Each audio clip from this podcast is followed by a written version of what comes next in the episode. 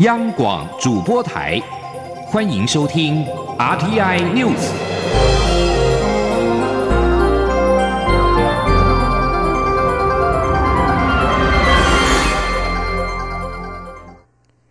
各位好，我是李自立，欢迎收听这一节央广主播台提供给您的 RTI News。民进党总统初选电视政见发表会今天下午登场，蔡英文总统今天表示。执政三年多来，他实践了民进党的价值，也打下许多基础。现在已经进入三年执政的收成期，痛苦会过去，美丽会留下。执政不能自我否定，否则将不知道如何面对二零二零年的大选。前行政院长赖清德则提出制定反渗透法，推动宪改，推动新创教育、双语国家等政策愿景。赖清德表示。在民进党最危急的时刻，他选择承担责任。他呼吁乡亲父老在壮大台湾的道路上与他同行。蔡总统在结论时也指出，下届台湾总统面临很大的挑战，必须具备足够的视野跟前瞻的政策。蔡总统也向赖清德喊话：民进党的敌人不在讲台上，一加一大于二，团结赢得二零二零大选。赖清德也反问。第一个一是谁当代表非常重要。记者王威婷的报道。民进党总统初选电视政见发表会八号下午登场，蔡赖两人正面交锋，各自提出施政蓝图和报告施政成果。蔡英文总统在结论时指出，台湾下一任总统将面对剧烈变化的国际局势，需要有国安经验的领导人来领导国家，以国际视野和前瞻性的政策面对国际经贸供应链秩序的重整。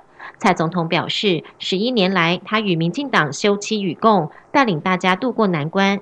去年底的选举，选民给民进党教训，要求检视施政脚步，但是执政团队的施政方向没有错。反省不表示要放弃价值。蔡总统表示，他要捍卫的不是个人权位，而是民进党的执政价值和支持者对台湾的坚持。这也包括赖清德一年四个月的阁魁任期。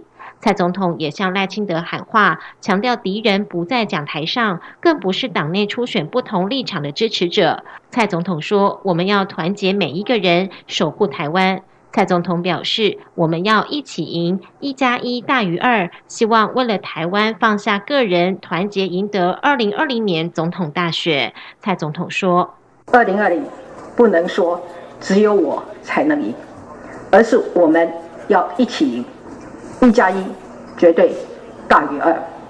我要跟清德兄说，这一局我们两个的态度最重要。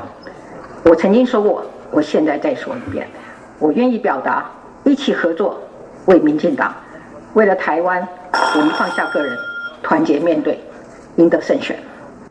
赖清德在结论时则表示，民进党在九合一选举后面临空前困难，必须掌握接力赛的智慧。如果不能延续二零二零年执政，蔡总统所说的执政成果都会毁于一旦。赖清德也反问蔡总统所说的“一加一大于二”，第一个一是谁当代表？这非常重要。他表示，一场球赛最大的价值就是赢得胜利，不能把派出最强投手当成是背叛团体。如果拘泥于这样的想法，输了球赛也会牺牲所有球员的努力。赖清德说：“我要特别强调的是，所谓一加一大于二这个事情，到底第一个一是谁来做代表？”这个非常非常重要，大家都知道我是一个棒球的爱好者，那很多朋友也都是喜爱棒球。今天一场球赛最大的价值就是胜利，赢得胜利。也就是说，球团不会派出不会想说把派出一个最强的投手来带领，而当做是背叛团体。赖清德强调，若他担任总统，会展现执行力，会是清廉、勤政、爱乡土的总统。他会展现领导力和决断力，为台湾争取最大利益。赖清德恳请民众在民调中支持他，他有绝对的把握打败国民党推出的候选人，也比台北市长柯文哲更能守护台湾，比高雄市长韩国瑜更适合治理国家。赖清德表示，电话民调即将展开，希望民众守住电话，守住台湾，他会把胜利呈现给大家。中央广播电台记者王威婷采访报道。另外，在国民党部分，投入国民党总统初选的高雄市长韩国瑜今天下午出席花莲造势活动，现场聚集了上万的韩粉，主办单位更宣称现场涌入了十多万人，支持群众穿着青天白日满地红的中华民国国旗衣。气氛热烈，韩国瑜跟妻子李嘉芬在傍晚五点多现身造势大会，在民众的簇拥下进场。他除了带领民众高歌之外，更大赞花莲的空气很甜。最后，他向支持的民众承诺，有信心带领所有台湾人民，二零二零一定要让民进党下台。国民党党内总统初选竞争激烈，有不少党内互相攻击的传言。国民党已经发出参加初选的公约书。参选人必须要签名承诺，初选期间不恶意攻击其他参选人，并将约束支持者不得有挑衅行为。如果未获得提名，也绝不违纪参选，将全力支持国民党提名人选。气象专家、天气风险公司总经理彭启明今天证实，他日前获邀以观察员身份出席联合国世界气象大会。却在六号的会议中突然被告知不具资格，大会给他的名牌也被粗鲁的取走，遗憾遭到政治打压。对此，外交部今天表示，严正的谴责中共蛮横的作为，也对世界气象组织屈服于中国的压力的做法表达强烈的不满跟遗憾。联合国世界气象组织总部在瑞士日内瓦每四年举行一次大会，彭启明表示。该组织告诉他可以参加今年的世界气象大会，并收到世界气象大会的邀请函。四号前往日内瓦，彭启明说，六号进场之后不久，警卫请他去秘书处，接着秘书处人员告知会议是联合国会员代表才能参加，他没有资格参加会议，并粗鲁的取下主办单位的印制挂在他脖子上的名牌。彭启明还说，如果台湾被摒除在世界之外。是台湾人的损失，也是世界的损失。原本以为这次会议能够有突破，但是遗憾仍遭到政治的干预。苏丹反对派领袖的助理今天表示，苏丹两位知名的反对派跟反抗军领袖在会晤到访的伊索比亚总理阿比之后，已经遭到安全部队逮捕。在苏丹政府这个星期血腥镇压静坐示威的抗议民众，造成数十人死亡之后。扮演区域关键领袖的伊索比亚总理阿比在七号抵达苏丹首都喀土穆，试图斡旋苏丹军事执政团跟反对派抗议领袖之间的和平会谈，以化解苏丹内部的紧张情势。